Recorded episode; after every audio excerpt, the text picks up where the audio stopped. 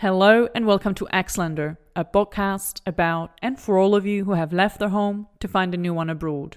Great. So, my today's guest is Mr. Vladimir Dzuro. I'm just going to ask him if he could introduce himself, and he is joining us live from New York City. So, hello, Vladimir. How are you today? Hello, I'm doing good. Thank you very much. Thank you for the invitation. I'm very pleased to be able to talk to you and, and to your listeners. Yeah, likewise. Yes, uh, I'm very, very honored to have you on Axlander. Thank you very much.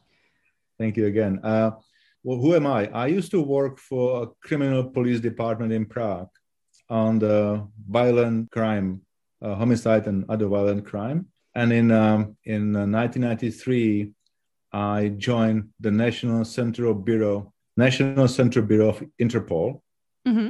and I spent a couple of years. And then um, I was given an opportunity to go to uh, war in Bosnia Herzegovina uh, for the United Nations Protection Force. I was seconded for one year, working in Sarajevo at the time, which was under siege. And it was a true war experience. And because I learned something that was kind of special because of being in the war, when they opened the International War Crimes Tribunal in The Hague, I applied for the job there as an investigator, and I was accepted. And I was working for almost 10 years in the office of the prosecutor of the International War Crimes Tribunal, investigating crimes committed by Serbs on non Serbs in Croatia and in Western Bosnia. And then after that, I, I joined the United Nations with the Office of the Internal Oversight Services I applied for the job in New York, but the bureaucracy moved the position to Vienna. So I got the job, but not in New York, but in Vienna. So I spent three years working in Vienna, which I love the city. It's very pretty, but I wanted to be in New York. So I used the opportunities for transfer. So as soon as I could get transferred, I got transferred to New York and I'm being here for 13 plus years. So 13, 13 years, that's how long you've been living there? Yes. I'm New technically a New Yorker. I'm You're a New Yorker. Okay. Do you do you feel like from, it? I love this place. You know, I love New York City. I will eventually return back home to Prague, which is my home. Mm-hmm. But uh, I love the city. You know, it's everything what I need for my life is in New York City. It's very cultural, very diverse, and um, you know, from opera to ballet to ice hockey. You know, okay. to good food and and uh, and Statue of Liberty and just all of these things that I love. That is lovely. So your story goes way back to the 90s, and your background. Uh, we're going to talk about it a bit later because that is uh, something very special, but also very emotional, I would say, and also quite sad. Um, for what you experienced and what you witnessed. And you also wrote a book about it um, war crime investigator or the investigator. And um, but let's start you know on a bit of a positive note. So you're based in new york. Back in the 90s could you picture yourself like you come from from czechia right? Like the former czechoslovakia from prague. Um, could you picture yourself then that you know in 20 years onwards you will be living in new york city the very special place for people from our let's say, part of the world at that time. Was that something that you could picture, or did you always know that that you want to move? No, it was impossible even to think about it. It's like you know landing on the moon, right? You know, as a, as a kid, you know, you, you watch Americans landing on the moon, uh, and you think I would like to be an astronaut and land on the moon, but it's impossible. You know, at the time when I was young, with the Iron Curtain, you know, by the borders, it was impossible. Simple as that. You know, it was difficult to go to Eastern Germany or to Hungary, not talking about to go to Western Germany and not, you know, go, go into to, to the United States was impossible. But the things changed. And uh, I tell you what was my my first experience when I was for the first time coming to to New York, which was actually the first place I visited in the United States. You know, my wife was ill at the time, and uh, and she recovered from that. So it was a trip that we make, you know, to cheer up a little bit. Mm-hmm. So so it was February. It was cold because New York, you know, is in winter is cold, and so so we came to New York, and as anybody else from my generation that came to New York with open mouth, looking at the skyscrapers, and uh, we made a trip to the Statue of Liberty, mm-hmm. right? which was for us a symbol of freedom. Yeah, especially those days, right? And as you said, your generation, still, yeah. Still for me, for mm-hmm. me, still mm-hmm. big symbol. So we so we took the ferry and went to, to the Statue of Liberty, and we thought it was much smaller than we thought it would be. You know, from the movies, you see it kind of much bigger. Yeah. And then and then we were getting to it, and it looked smaller than we thought it was. But I remember got... that too. Yeah, it was pretty small. because of the skyline of the Manhattan, which is huge. So you know, it's a it's just a matter of comparison. So when we got off the, the ferry and, we walked to it, you know, I had tears in my eyes. You know, I was already a mature man, and it was so strong experience for me at the time. And I still have a very soft spot for Statue of Liberty. Mm-hmm. But other almost impossible experience was just imagine I was coming from this communist world. Mm-hmm. And while I was working for while I was working for uh, the ICTY, it took me to one of those trips. It took me to Washington D.C. and uh, my former colleague from the ICTY, Clint Williamson, became the US ambassador for the war crimes issue. And he invited us to the White House. Mm-hmm. And so my daughter and myself were invited to the White House. And I was standing in the Oval Office. Just imagine that, you know, I couldn't yeah. go to Eastern Germany. Yeah, yeah. You know, to buy uh, uh, tea wars, you know? Mm-hmm. And then several years later, I was standing in the Oval Office of the White House. I was like, wow. How the world changed. Yeah. Exactly. And so these were like the the, mo- the strongest so experiences of my with the coming to the US. But it was still I was still living in Holland at the time, mm-hmm. and I had no clue that I would be able to live in New York City, mm-hmm. which by then it was my goal, right? It was from already your goal. Mm-hmm. Yes, you know, from the time of doing this, you know, communist times where it was impossible. It was just one of those things you see in the movies, and and you say, well, if I can day one day go there as a tourist, while I was living and working in The Hague, the priority changed. And I really wanted to come and do work in New York City for the United Nations. And uh, and the reason for that, you know, Vienna was a good thing. You know, uh, as I said, I love Vienna. It's a beautiful city. But the headquarters of the UN is here in New York. Mm. And in any any sort of big company that you work, you know, if you want to achieve something, you need to achieve it at the headquarters. So my goal was to to move from Vienna as quickly as possible to get to the headquarters here. And then it took me three years, mm-hmm. and then uh, then I got here, and then I made my career in the you know living as well, and career in New York. Mm-hmm. So you said that it's something very close to your heart. Has New York changed? How has it changed then? Because of course the, the transition is normal for every place. But is it the same New York that you visited in the 90s today? Uh, yes that would be no. interesting. Yeah, yes and no. It's still multicultural. Mm-hmm. That's that's the beauty on it. It's so ethnically multicultural. You know, I think that that's actually a benefit of unless you are xenophobic or something. But you know, it's very beneficial for the city to be multicultural, not two, not two, because mm-hmm. the two can mm-hmm. actually create a conflict. You know, black and white or whatever you want to. But this is so multicultural. This area, you know, from Asians, you know, to to Africans you know, to Europeans, and within those groups and different nationalities and, and religious. So it's like a melting pot. And I think this actually keeps the spirit of the city, mm-hmm. regardless of the circumstances. I think the first big change was after September 11. Of course. Because the security was tightened in the city, and then it helped to move the crime out of the streets. You know, mm-hmm. when we got here, it was very safe. You know, when we moved to New York, it was very safe place. Mm-hmm. And it was safe until very recently. And what happened uh, then? Because New York also was struggling with coronavirus and with the yeah, measures and all that. I mean, is yeah. is that part of it?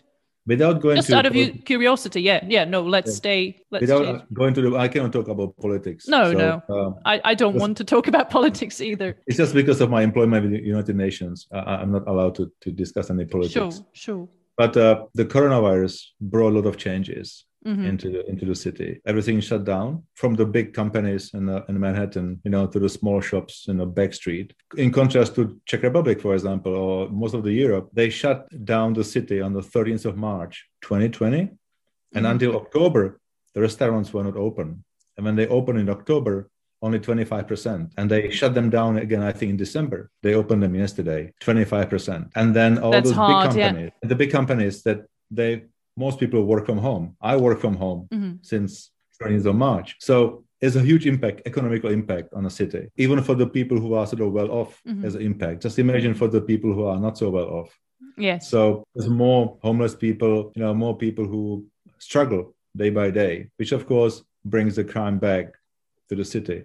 It's not as it was in the 1970s. Everybody talks about, you know, like uh, Robin Hood time in, in New York where people were being shot in the streets. It's not as bad that, but it's different than than like two years ago Mhm. when the city was really safe. So one has to be more careful about it. But the, but you still feel the, the spirit of the city. It's still buzzing. You know, I look out of the window at one in the morning, and you see on FDR, you know, the cars are going back and forth, and you know, it, it's not like that. It sleeps. It's just not that vibrant. Mhm. And probably the most visible sign of that is uh, Times Square, because at Times Square there was uh, millions of tourists. You know, every year 40 million foreigners came to New York City for Broadway shows, opera, or drinking, or partying, or, or whatever. And then it's closed. So there's a much less people, you know, mm-hmm. in those touristy area that you know everybody goes to. You go to Times Square and the red the staircase. You go there now.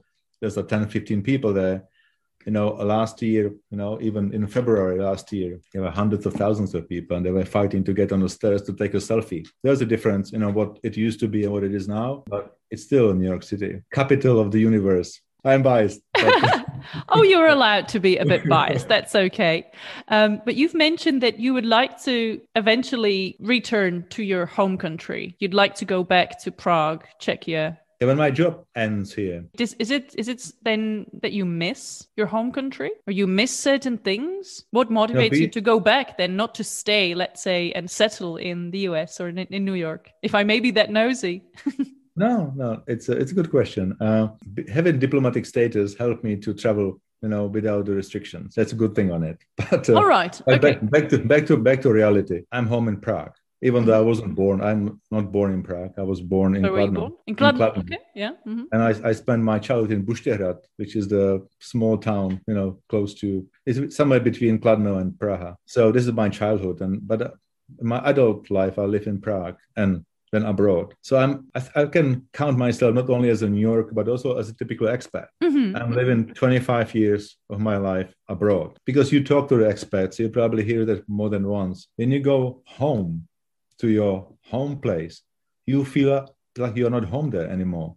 Yeah. You feel like a Because you- foreigner. Yes, you feel, you, you actually look at your home place with the eyes of a tourist, which is a terrible feeling. You know, I, I come to Prague, I love the place. It takes me like a week to, to adjust myself into being from there.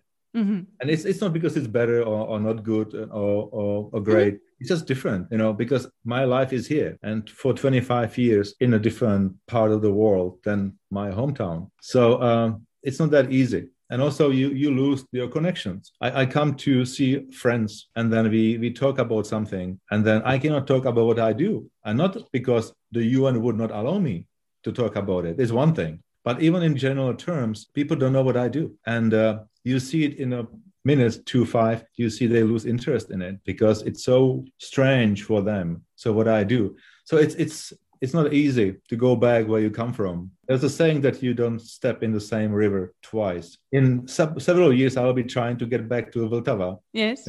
Yeah. you know, not, not literally, but to, to step into the same Vltava that I left, you know, 30 years ago. Yeah. it's a different river. And It um, is. so, um, but I will go back, you know, and I will be traveling to the US as a tourist. I will switch it because I just can't, I don't think I can live, you know, without New York City Mhm. indefinitely. So this will be my plan to, to come back here and also the west of the US, which I really like, uh, you know, the parks, and other, you know, beautiful places. Mhm. But I will, I will go back home. Yes. I could stay here technically. I could stay here technically. Of course. Yeah. Yeah. Yeah, I could. But, uh, and I think the time probably would come by then. Well, home is where your heart is. Um, lots of our audience and and my listeners and people who are expats or who, who are in very similar positions um, in various various jobs, even in diplomatic um, jobs. Yeah, they say eventually they've had two hearts and they don't know sometimes where to place it. Mm-hmm. I would say, like, I am a double citizen. So I'm a Czech and a Swiss citizen, and my family is here, like, my own family is here, and my parents and my sister. So this very sort of small immediate family is then back in Brno, where I come from. Mm-hmm. And uh, yeah, I also sometimes feel like a foreigner. And yeah, exactly what you what you described. I think that many many listeners who are listening to to us now and who are listening to Axlander anyway, I mean, they would definitely agree. And this is one of the things. It's just so hard to define home because it can really be both. And for you at the moment, it is New York City, Yes. as you said, right? Yes, it's my home now Right. for sure. I, I feel you know the Czech Republic is my my home. I was born there and I lived my childhood there. Professionally, it is not my home. You know, Mhm. I, I lived longer and working longer hmm outside of the Czech Republic than inside. Mhm. So uh, professionally, I'm foreigner for the Czech Republic, but uh, it's my home. As simple Mhm. as that. I love the country. It's beautiful. With all the little things and the skirmishes that uh, that people there think they are the greatest problems in the world, but they are not. I've seen the problems of the world, you know, because of my job. These are not the ones there. You know, Right. these are the little, you know, storms in the uh, teapot. Important, of course, you know, for the people, but but they are not the, the world's problems. You know, people are living very nicely in the Czech Republic. hmm You know, in contrast to the history, I think is the best time. Mm, You know, mm, that that mhm. with all the little problems that we have to resolve, but the problems are everywhere. Of course. But on but on a lighter note, for a Swiss citizen, you speak nice British English. Where did you get it? Where did you get the accent? I don't know. I mean, I think my accent is just from everywhere. I think uh, British people would ask me whether I was from South Africa. I've been asked whether I was uh, from Australia, which I, Mhm. you know, I've never even been to Australia. I would like to go, but um, no, I think it's just a mixture of my sort of background and um, my school. When I was taught by native speakers, I was living in the UK Uh-huh. um, for some time. But um, and yeah, and here in Switzerland, I mean, I do speak German. I kind of speak Swiss German, but I'm a bit embarrassed, you know, to speak it in front of the Swiss. So I kind of speak High German. But um, it's I also that as an expat, you're a part of the international community. So I was Mhm. working for British companies, and um, yeah, and so on. I was teaching English. So one can one can hear that. well, thank you very much. I mean, I don't sound, but I know, I know that I don't sound particularly Czech, though, and that's one part of it, and that's why sometimes I think this was also something that I was struggling with because as soon as I, you know, I mean, when I was talking to someone, let's say in Switzerland, this is nothing against the Swiss, but when I was talking to someone or when I was applying for a job or so, so everybody's like, oh, okay, and you know, the international community speak very good English, and suddenly, when I revealed where I was from, that I was not technically a native speaker, I, you know, my surname was rather was a Slavic surname, Mhm. so not really, um, you know, from the Anglophone world. Then uh, people would go like, "Oh, what we thought you were kind of like Irish or somewhere." Oh, and um, well. I wouldn't say that there was any prejudice or there was any like systemic, you know, why I would not get a job or something like this. But I think there was a slight bias, you know, Mhm. and um, it is true that some of my friends and uh, yeah they say it themselves so someone let's say the international sort of english speaking community they enjoy a certain kind of privilege right like they are not really forced to learn the you know the local language Mhm. whereas you as a foreigner so everybody practices their english with with you and as soon as you reveal oh but you're you're from somewhere else um, then they go like, oh, but you know, you should be learning German. It's like, oh well, yeah, I am. You know, like I can switch to German, but but that's you know, at the end of the day, I really like it because sometimes people they they mean well. They're not not everybody is super biased or Mhm. you know super critical, but um, but yeah, it's one of those experiences. So I don't know whether, but you are of course in a very special position uh, with the UN. But if you've ever experienced anything like this, that would be interesting to hear. But I would imagine that probably Yes. you didn't. I did. I did. you Actually, did. very- you did. Well, share it with us if you want to. yes, absolutely. It's very. It's actually very motivating experience because the first name Vladimir Mhm. is Slavic, right? And it sounds very Russian, right? I mean, Yeah, it is. exactly. Yeah. It's not. yeah. It's, it's Slavic. You know, it could be Mm. Croatian, it could be Slovenian, Polish. There'll be a W at the at the front of it. Czech, Slovak. It's a Slavic Right. name. Mhm. but the perceptions because of probably Lenin and Putin or something, you know, they really think you are Russian. So Yeah. you know, as soon as you say Vladimir, you must be Russian, right? That's one thing. And then you know, when I was younger, because of the the invasion in '68 and things, I was very unhappy about being Called believed to be to be Russian. right. Yeah. I, I got over I got over it, you know. Mhm. but you know, it's also many years passed since then. But uh, the other thing is that what I this is true. If you have a Slavic name or non-English name and you work in the English environment, you know, it's a you need to put up more with the work than the native speakers Right. because the, the prejudice the prejudice is and it exists and I actually have it now myself. okay. But you know, it, because it's just the way it is. You know, if you see people with the strange names, strange mean not English Mhm. names, so that uh, the questions is, uh, th- does he speak English? Can he work in a computer on a computer? You know, Mhm. uh, these are all the questions that for the native speakers nobody would ask because if Right. somebody has an English name, automatically has to speak English, right? And then he's probably educated in a certain way, you know, in certain schools, and so this is something what you know and that they know that Mhm. they consider it automatically like a good guy or good girl, if I may. Mhm, say. mhm. And then if you don't have that, so you're actually working in a foreign language. So it's a burden first because it's not your mother tongue. So you need to make make up for it. Mhm. And also you need to kind of prove yourself more Mhm. if you want to succeed in it. So, you know, it might be annoying at the beginning, but it's a big motivator. It was for me a big motivator to prove myself. Oh, I can do- totally. It's I a great do- motivator. Yeah. you know so uh, i'm not compl- I'm, I'm stating the facts that's what it is but i don't uh, frus- there was a frustration at a certain point when i realized that because i didn't expect it but i got over it relatively quickly. And then uh, i just take it as a fact you know?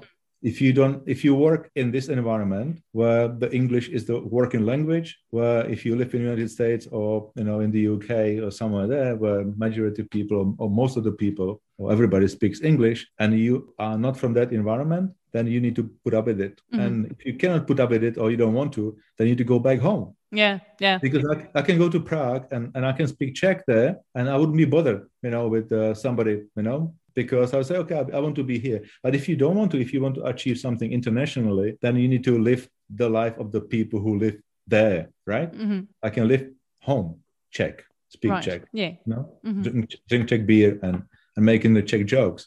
But Mhm. if, if I want to live here, I need to drink American beer and I'm kidding. You know what I'm Mhm. saying? Yes. I- Yes. I have to Completely. drink yeah. American beer. I need to make English jokes, which I struggle with. And uh, oh, English jokes are good. Some, yeah. I'm a big Monty Python fan, though. Yeah, but, uh, okay. yeah. yeah. So it's challenging, but I think motivating. I think it is challenging and uh, it is also inspiring, I would say, to hear stories like yours and other guests uh, that we've had. Uh, and I always find it, you know, I also don't want to talk about, let's say, the English speaking community or people who come from, you know, from native speakers who come from the Anglophone environment, that they never integrate or they never learn a vernacular or a particular language. There are such, however, they are usually a minority. Mhm. But there are great, great guests that I've had um, on Axlander, uh, Americans, you know, who've mastered other languages, Mhm. uh, and it's uh, it's amazing. I always think it is, you know, respect to those who like, let's say, master Czech, Yeah. Coming from a non-Slavic background, so that the language sounds like With the and ch, with huh? the and ch, and it's the whole flective structure. I mean, it's a it's a completely alien language. So I would not want to generalize, but what you're saying, it's uh, it's not surprising though. It is interesting that also it's such positions, let's say like such high diplomatic positions and international in the international environment. This plays its role. There was another thing that I learned Yes. very quickly. There was another thing that I learned very quickly. When we were brought up back home, you know, uh, if you praise yourself, it's actually look bad, you know. Mhm, Yes, I know No, it's this for- feature. It's for others. It's for others, you know, to praise you, not not for yourself. You will never get a job anywhere, you know, in this competitive environment because if you cannot say how good you are, nobody else will say it. That's one thing. But the other thing is that you never say you don't know something or you are not good at something. You know, I remember when I joined the tribunal, I was completely fluent in English. Mm-hmm. You know, by then I was completely fluent in English. But uh, they were supposed to be doing something, and I, I said something which I remember forever. I said, you know, I think it would be better if a colleague of mine would do it because my English is not as good as his, right? So you say about yourself that you are not good in something. You know what happens after that? People listen to it and they say, well, he's saying that himself. He's not, it must be true. So I heard a number of times, Vlad's English is not good enough, right? Because I was saying that myself. And I, since that time, I just stopped doing it. And I was mm-hmm. talking to a number of friends uh, doing my book promotion and something. They asked me about, you know, my experience with things. And I said, you know what?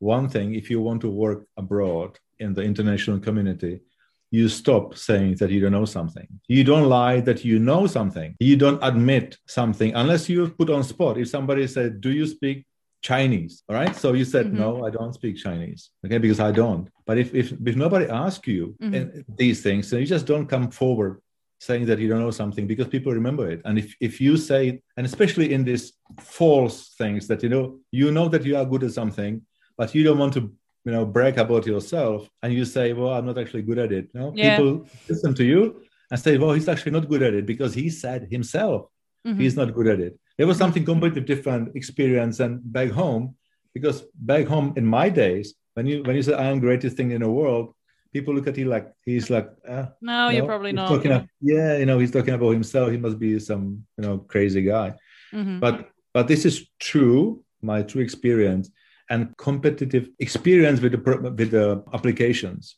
Mm-hmm. where you need to talk about yourself. If you don't know how to talk about yourself in a positive sense you lose all the opportunities to get a job. And i'm sitting on the panels of interview and i see the difference cultural difference from the different parts of the world that you know australians brits you know new zealanders who are in this environment where the interviews are based on competitions you know uh, competencies and competition about the job. So the competencies to the job you need to speak up. You need to say i did this and i did that and give examples. But there are countries where they are not used to it. And from, from that they ha- have a disadvantage mm-hmm. because they cannot speak about themselves. And um, there was something that i had to learn myself many many years back that i said at the beginning of this if you don't know how to portray yourself with the successes that you have in your life nobody else is going to do it. Mm-hmm. And if you cannot do it, have no chance to get the job because somebody else will get it. Yeah, exactly. So it's it's very different experience from my childhood and from my younger age back home in Czechoslovakia.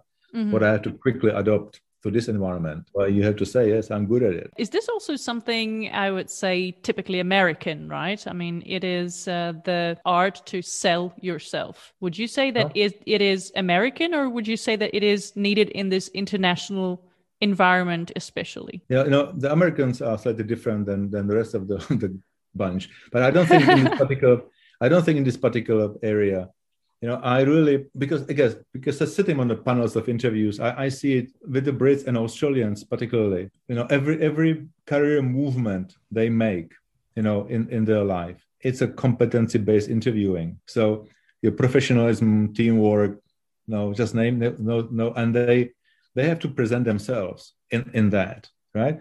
So they know how to go about it about presenting themselves and they are most of them are very efficient in in this presentation and it's actually very good i'm not not it's not bad mouthing i think it, it's very good skill mm-hmm. to be able to not to lie about that you know everything and you know you've done everything in the world mm-hmm. but to to be able to say yes i have done this and these are the examples i have how i did it because if you don't know if you don't know how to present it then the people would know because if you don't tell them how they right. can figure out that you're actually good at what you are applying for so mm-hmm. in that in that context, you know, the, what you ask about the Americans, I, I don't think that you know Americans are probably very similar to Russians, you know, because it's a big country, you know, mm-hmm. very powerful big country. So they are very proud of being Americans, right? And then, so what probably you asking me, I think it's more comes to coming from the big country, mm-hmm. powerful country mm-hmm. that that they think they run the world. Right. But the Brits, but the Brits were also running the world world at some stage you know, mm-hmm. you know, before the Americans took over. And God knows who is going to be running the world in the future.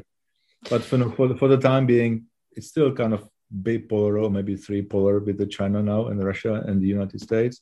Yeah. But but Americans are very proud people. But you know, most of them are very nice people Mhm. as well, and um, very helpful. It's really easy living for a foreigner in the U.S. because they don't look at you as a foreigner. hmm You know, like in Holland, we were Czechs, right? Yeah. In in in Vienna also, we were Czechs. You know, and I always laugh about that. In Vienna, they were saying we are coming from Eastern Europe, hmm and I was always saying for you it's Northwest. Yes. For you Yes. guys, it's Northwest. You know, it's it's Eastern Europe for for Dutch or for the even for Germans and for the Brits, right? Ge- In geography, it's Yeah. Eastern Europe. We are not Eastern Europeans. We are Central Europeans. You know. yeah, that's a the fun of topic it- we, we we've had on Xlander a couple of guests. Yes, Yeah. yes, it's as, a- as amazing. it, for, as a fun of it, I will go and get a rental car in Vienna, right? And. I go there, I present my American driver's license, you know, the Czech passport, and they ask me, so where are you going to go with the car? And I said, uh, I will be here in Austria, and and said, are you going to go to Eastern Europe? And I said, no. And uh, so are you going to go to to Czechia? I said, yes. Ah, I said, but for you it's north northwest. They just look at me, you know, because it's not, you know, Österreich is Eastern. Yeah? yes, So yes. we are, technically we are northwest. You know, Prague is quite a northwest from from Vienna. Yeah, but you know, it's it's it's kind of fun thing, you know, to sort of to catch them on this Eastern Europe thing. But uh, because it's political, you know, the, it's still past. political and i think that it is i mean talking about this with let's say you or uh, somebody from your generation and even i was talking uh, about this with václav our honorary consul then uh, czech honorary consul here in switzerland and he mentioned the same thing and then um, i was just thinking for my generation so i was born in the 80s uh, 1986 so for us, this was already a bit weird. And now imagine a 20 year old YouTuber from Prague nowadays, you know, going places and, you know, him or her being called from Eastern Europe. They, these kids just don't get it. You know, they grew up in a completely different Mhm. you know setting that is no longer they no longer recognize this whole political and historical and mhm. sort of yeah it- geographically it doesn't make sense. Politically it no longer makes sense. But uh, it is still sort of there you know and i don't i don't have an explanation for this. Václav said it's still the journalists and teachers and people from that old generation keep teaching that to the younger generation which might be one of the possible explanations. I don't know eastern europe for me means eastern religion and eastern Mhm. traditions and eastern culture like it's nothing that you know we have in brno which is like 90 minutes away from vienna which is basically the same place Yeah, I'd you say. are still you are still northwest from. we're still northwest right that's true Okay, well then let's go and let's talk about what you do and uh, a bit about your history and how you got to it. And um, this is going to be, I think, something very, very emotional, I would say, but I think it is necessary that people hear uh, what you witnessed and how that even happened you know how how was it possible that something like this happened and of course i'm talking about um, the balkan war Mhm. and I was very small. I was a child. I was in primary school, so my memories are yeah not very present. I would say. So over to you, please. Yeah, it's uh, it's not only for you, but it's for many other people because I'm just lecturing now, uh, different places here in the US, but also back home in Czechia and Slovakia. Whenever I have a time, I go there and do some lectures. And so, uh, what is the first thing what you notice? This part of the history is not being taught in schools. Right? That is true. Yeah. No, it's not being taught. You know, it's a it's a war that happened just next door to us, literally next door to us. If you look at the globe, you know, it's just next door to us. It's only a couple of borders that you need to go south, east. People knew very little about it, and uh, that people here in the U.S. don't know much about it is one thing because it's just too far, you know, for them. But you know, for us, it's kind of strange because millions of people go to former Yugoslavia, to Croatia, you know, to Serbia, Mm-hmm. Montenegro, Slovenia for summer holidays, Mm-hmm. and they were going through this part of the uh, of the land, and also the burned houses and um, and uh, and destroyed things, and uh, they knew very little about what happened there. Mm-hmm. So um, it's the reality of it. When I when I was actually writing the book about it, I thought I will have a difficulty to market it in a way because nobody will be interested in it, mm-hmm. which was not true. And it was a very big surprise for me that uh, most of my lectures are attended by young people, mm-hmm. which, which is really, you know, I really enjoy that because they don't have a prejudice about it. They listening and maybe arguing with you, but they, they don't have this prejudice of, of the people from the older generation where they know everything better, mm-hmm. even though they don't. No. Mm-hmm. So um, that was the first things. People don't know anything about it, but there are groups of people who are actually interested in learning about it. But about how I got myself into it, it was uh, I was working for Interpol, and uh, I didn't like it. I'm probably too young for it. You know, I came from the, the homicide investigations and, and sort of violent crime, mm-hmm. which was very dynamic, mm-hmm. and uh, I love it. And then I came to Interpol, which was very bureaucratic. You know, it, it is basically, uh, I don't want to sort of play it down. It's very important organization, but it's a very sophisticated post office, which connects, which connects the police forces globally to transfer and analyzing information about the crimes committed and about the assistance they need from the different countries. Like a Czech criminal will go to Germany to commit crime in Germany and runs back to Czech Republic, right? Mm-hmm. And so Germans cannot come to Czechia to, to arrest him and investigate him. So they need to get to the Czech police. So they go through Interpol mm-hmm. or now Europol, but at the time, uh, Interpol. And so uh, that's it's basically analytical work that uh, communication that you know I was just too young for that at the time, and I was looking still for some action. I wanted to do something policing, arresting criminals and bring them to justice. Opportunity came that I I could join the UNPROFOR, which was the United Nations Protection Force established by the UN to keep the peace in the former Yugoslavia. Mm-hmm. So this is where I spent that one year uh, in Sarajevo, trying to to protect the civilians of the United Nations in the middle of the war, which was mission impossible, which I didn't know when I was going there. And uh, it was good that I didn't know mm-hmm. because mm-hmm. had I known, I probably wouldn't have taken the job. But it was the best thing what happened to me professionally and personally to come from this nice Prague to right in the middle of the winter and war in the Balkans a lot of professional experience, but also personal experience about how you sort of change your views on things. What is more important in your life? You know, it's not always a broken telephone. You know, there are more important things that uh, that you need to take into consideration. So uh, that was my entry into this. You know, my dissatis- dissatisfaction with the with the work that I was doing at the time, and the opportunity to work internationally for the United Nations. And then I got the job in The Hague as an investigator and then start investigating a crime committed in Croatia. Mm-hmm. And I, I started to see the war from a different angle, mm-hmm. you know, not by being in the middle of it, but looking into who was responsible for the war. And because how the prosecutor's office was established, I only saw one, one side of it. My suspects were the Serbs committed the crimes in Croatia and in Western Bosnia.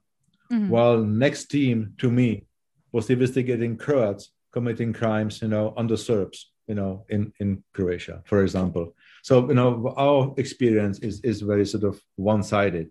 You, you know the the big picture, but the professional experience was very one-sided because we were only interested in finding the crimes committed by the Serbs on the non-Serbs in mm-hmm. certain certain area. Mm-hmm. But we went to the deep depth of it. You know, 10 years, you know, you you you know you do quite a bit of things you know from the exhumations of the mass graves you know to talking to the victims you know then later talking to the suspect and the organization of it political you know it was very interesting professionally. May i pause you there? Sorry. Yeah. you just mentioned exhumation of the mass graves and talking to the wic- uh, victims. I listened to some of the interviews that you've given to czech media about this. Can you and uh, do you want to? That's the that's the question. Can you just describe to a person who has who cannot imagine you know in wildest dreams what this is about and how one yeah. feels how one sleeps? Mm-hmm. I think that uh, what was kind of unique for us the war in the balkans it was an invasion you know like the world war ii Nazi Germany attacked Europe and they invaded, right? So the enemies were Nazi German. In the Balkans, the war was a neighbor to neighbor. It mm-hmm. was a war between the neighbors for most of part, you know, for most part. There were no outsiders.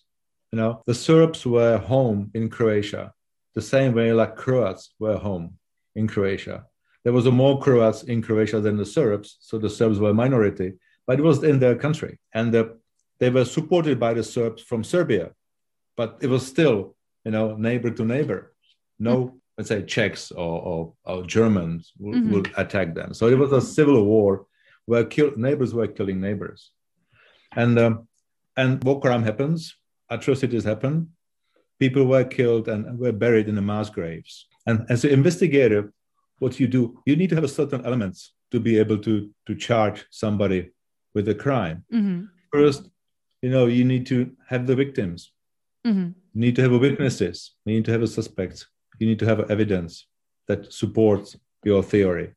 So for us, because we didn't have access to those areas at the early days of the tribunal, we were going and talking to the families of the victims, mm. people who were missing in action, were civilians killed, you know, and and the families thought maybe they were not killed. The families thought maybe they were in some camps somewhere in Serbia, mm-hmm. maybe in Kosovo, in the coal mines, and they just did not let them go.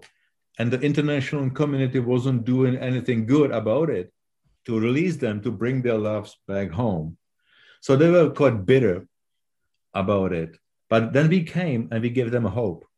All of a sudden, people came and, and internationals came and started listening to their stories. So they were telling us what happened to the husband or, or wife or son, uh, where they were seen for the last time, with the hope that one day somebody will knock on the door and those missing will come back home, mm-hmm. which was false hopes.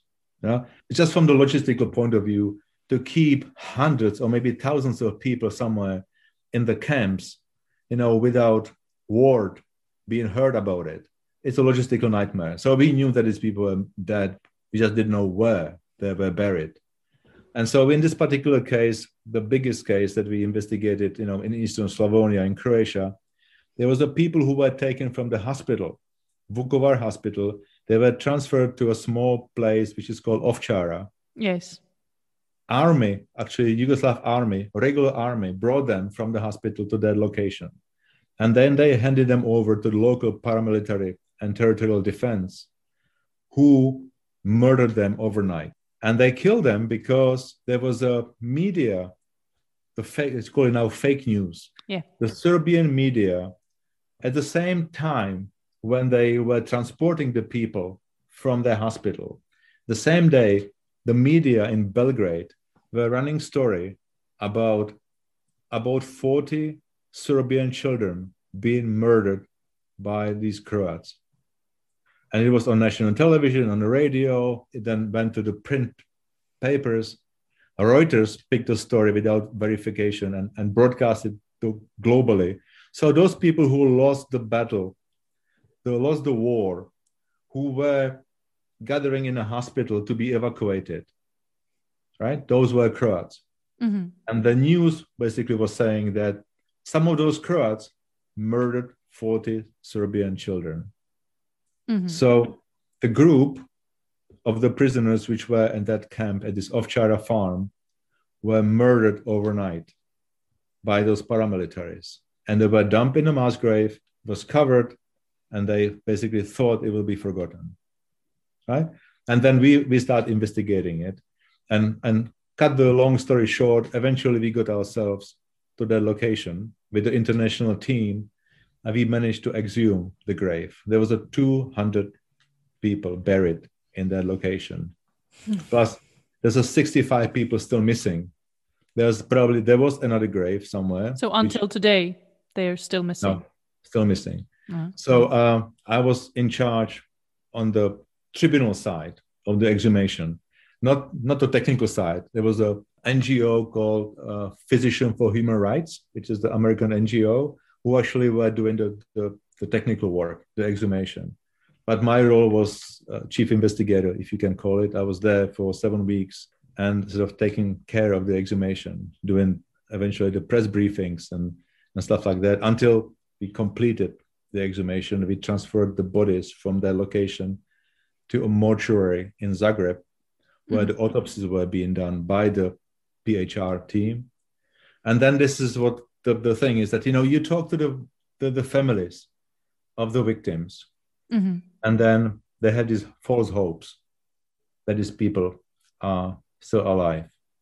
So they were quite friendly to us because we were still in contact with them for a couple of years, you know, before the exhumation actually happened. And then when we announced the exhumation, then the whole atmosphere changed. They started to be quite hostile towards us. The fear that the truth might come, not that this Zhelko would come back home, but that maybe the dead body will be brought home.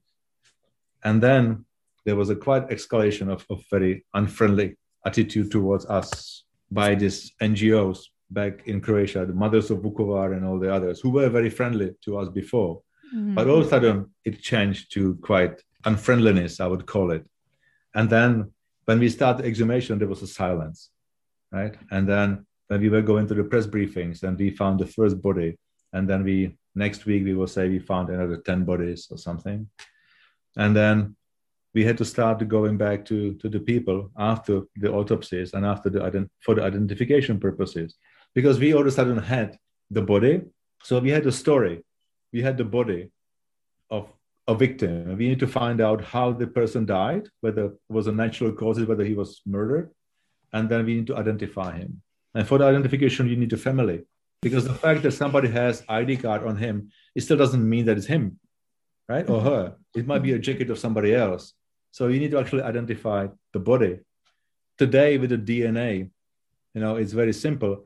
But at the time, the DNA was at the very start. It was very expensive exercise. So we need to do all the other possible means of identification, dental records, you know, and, and broken bones, you know, and medical records. And then you actually have to bring the people to accept that this pile of bones is actually that Zhelko it's very emotional for the people, right? They were expecting to have his the son or father to come home, and then all of a sudden a bunch of people, some of them were locals and some internationals as us, mm. bring them in and tell them there's a pile of clothing and a pile of bones, and do you recognize the clothing? Was it your son or your father, or there was a watch, right, or, or ring or something? and then do you accept that this is actually your son mm. and some people accepted it some people ask for the dna and there were cases that people even after the dna refused to accept that that pile of bones is actually their son or, or father so there's a lot of emotions in it it's, it's much worse from the side of the investigators than to be in the mass grave because the, the mm-hmm. mask mm-hmm.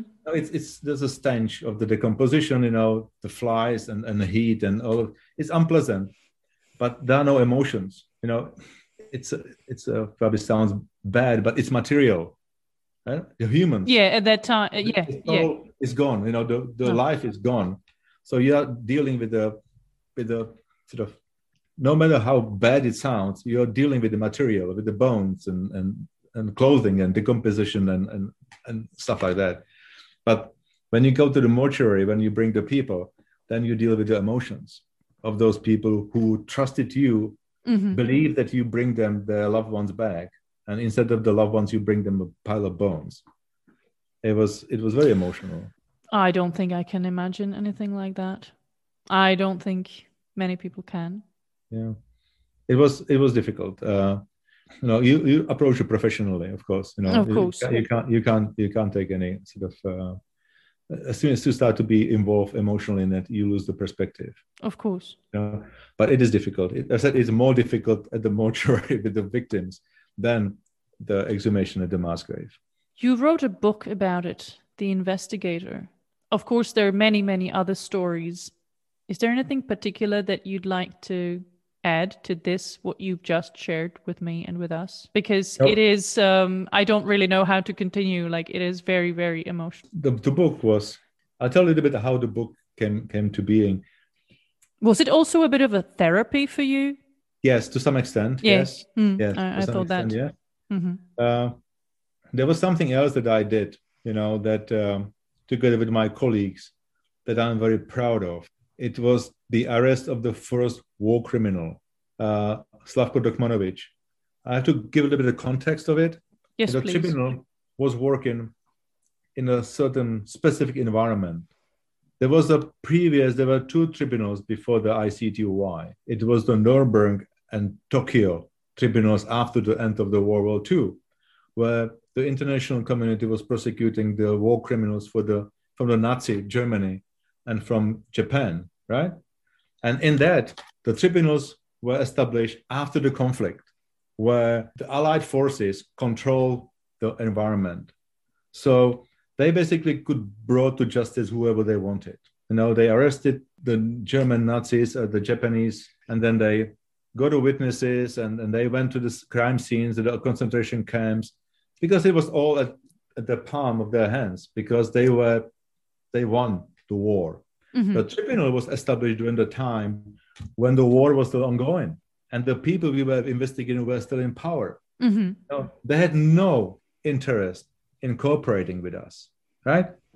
On contrary, they, they were doing everything that we wouldn't be able to operate on all sides of the conflict. There's no difference. You know, some some were better than others, but uh, there was no interest in cooperating with us. And then we were indicting people for the crimes committed in the former Yugoslavia. There was nobody in the prison. And when the prosecutor wanted to arrest somebody, there were excuses why it couldn't be done. So the second prosecutor, everybody think it was the first, but actually the second, Justice Goldstone, came with the idea that there will be uh, secret indictments, which will not be made public, so that the investigators will be able to come closer to those people.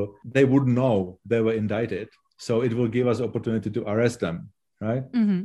But still, nobody got arrested. Then, based on those secret indictments, one of our indictees, I came across information where he lived.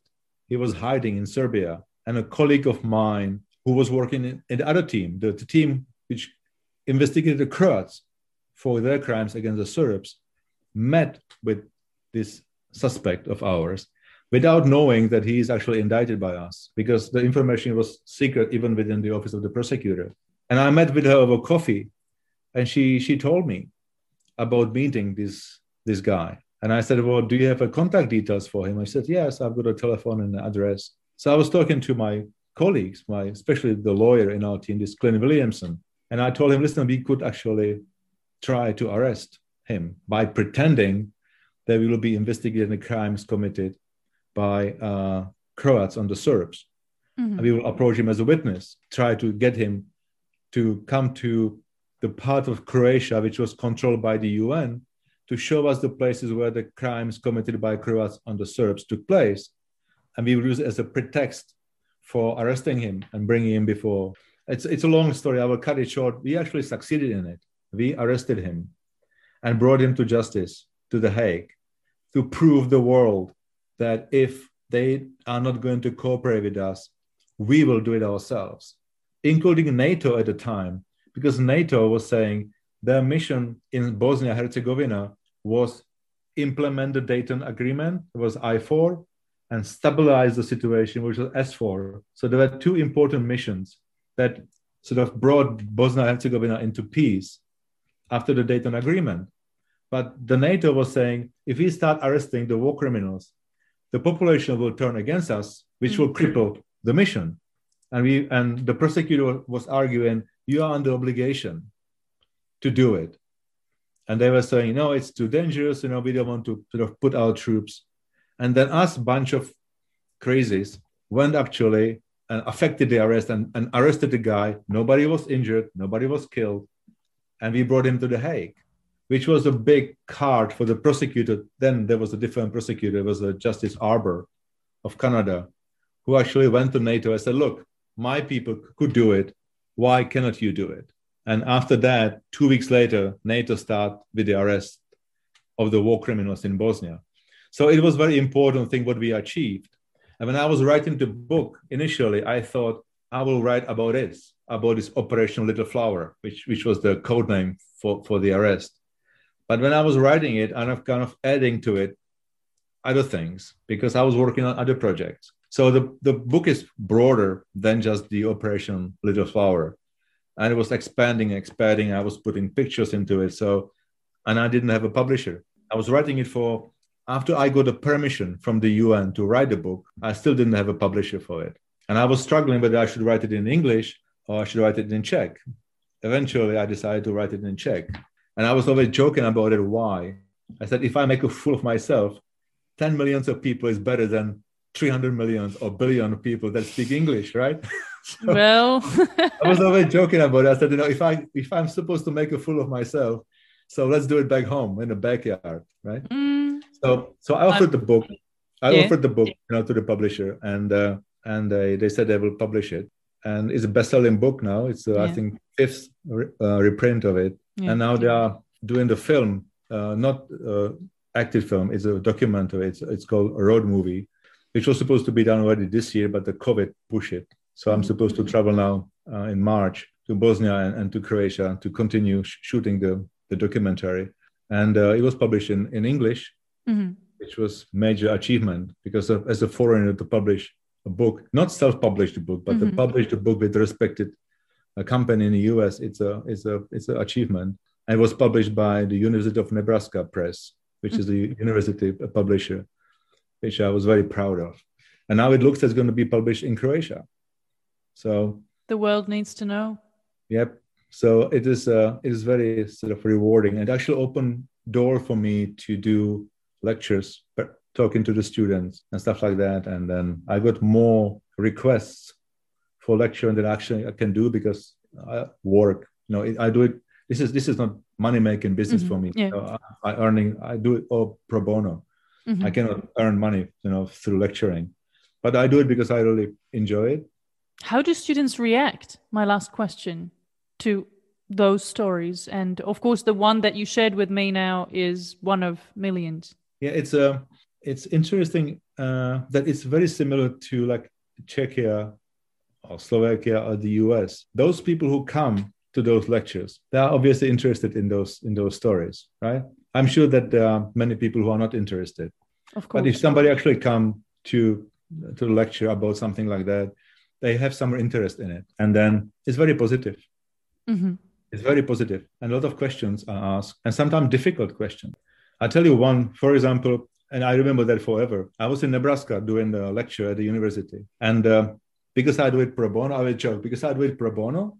So mm-hmm. whenever mm-hmm. I agree to go somewhere, after one I do two or three or four because it's free, right? Of so course, yeah. As soon as I say, as soon as it's pro bono, then I do more than one, and I, I don't mind. Actually, I enjoy it. So I was doing a number of presentations in, in Nebraska at the university, and the last last was a group of people, maybe maybe eighty students, and uh, when I walked in uh, in the room, there was the guy standing who was doing that sign language, you know, for people who don't hear Mm-hmm. And so I realized that there was a guy, some or a lady somewhere in, in the audience who doesn't uh, hear, they have a problem mm-hmm. with the hearing. So I do the, the lecture, and then at the end, uh, they ask questions. And then I said, okay, no more questions. Okay, thank you very much. And then they start leaving, and the guy comes to me, said, you know, I have a student here who couldn't ask question because he's got a problem with the hearing and with talking. Would you have a time for him? I said, of course, I would have a time for him. So there's this small African American boy with a lot of problems, physical, lot of problems. You saw it on him. And he had the book in his hand, my book in his hand. Mm-hmm. And he comes to me and asks through him whether he can ask question. And I said, yes, please. And he asked me a question. I understand for what you're saying, you know, that you looked at the victims, how they felt about what was happening to them. I said, yes, you know, blah, blah. As, as I told you, yes, you know, we listen to them, you know, we cannot take the emotions, but, you know, we are interested in this from the human point of view. Mm-hmm. And he asked me, have you ever asked yourself how the families of the suspect felt? And it completely, you know, uh, got me because it never crossed my mind. And I was just looking at him, African American boy in middle of the US. Nebraska is like in the middle of nowhere. Sorry, but it's just you know not yes. you know. And then he's got all kind of human problems with him because he can't you know he cannot sort of hear and he couldn't speak much.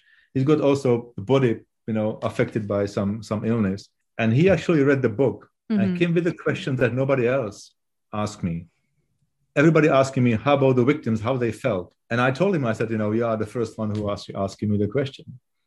And give me a few minutes. Actually, I had to come up with the answer. Mm-hmm. And then I answered to him. And he said, Oh, thank you very much. You know, and then and then he left. I just look at that myself. I said, look at this. People with such problems in life, you know, take time mm-hmm. to read, you know, what I wrote about the war in the middle of for them, middle of mm-hmm. nowhere. You know, mm-hmm. from Nebraska to Yugoslavia, it's, it's quite a bit. And then it was just amazing experience for me. Am- amazing question. It is you know? because how about the families? How about the families of the suspect? Did they know? Yes. In case they knew, did they agree? Yep. Yeah, it is. Ah, terrible. Anyway. Yeah. That's it about it. Vladimir, I thank you so much for your honesty, for your time, and for this great story that you've shared with me and with my audience. And I don't have that many words because um, I'm thinking back about those interviews that I listened to in Czech um, a couple of years ago that you that you gave to certain Czech media. And uh, so I've known some of those stories that you've shared. This was new. And I don't know if you have anything to add. No, thank you for the invitation. I appreciate it. Size of the audience is not that important. I think important whether people are interested in listening to it. I think that uh, this matters more than how many listeners you would have. I, of course, I wish you that you know the audience is is huge, and and because you're doing that because you think it's important. Mm-hmm. But the size is not always what matters. I think the, the interest of the people is critical, and if if one person learns something out of it, you know, for the future, that for example, it can happen to all of us. That the history repeats itself and the fake news is dangerous thing you know look at today they they sort of feed us you know, with the information which is unchecked, mm. especially mm. the internet. You know, mm. everybody can write just anything in there. And you have these these bubbles of not necessarily good people who feeding you know the audience with the lies, and then people often believe it because they are too lazy or not prepared or they don't know how to go to the sources and check on it. And then I saw how the fake news caused a murder of hundreds of people mm. and it happened it happened you know in 1990s but it can happen to us and uh, and actually it does happen mm. that that people listen or read something without verification and then believe that this is true and i think if my story of of the war in the balkans can can make people just think about double checking on the information mm-hmm. before they believe that actually something happened they verify it somehow i think that i achieve something in it. Again, thank you very much for the invitation and all the very best to you. Thank you very much. You're doing a great job, and especially with lecturing and uh, with writing and promoting your book. So it is The Investigator by Vladimir Dzuro. And I thank you very much and uh, wish you a good weekend then in New York City. Thanks. Bye. Thank you. Bye.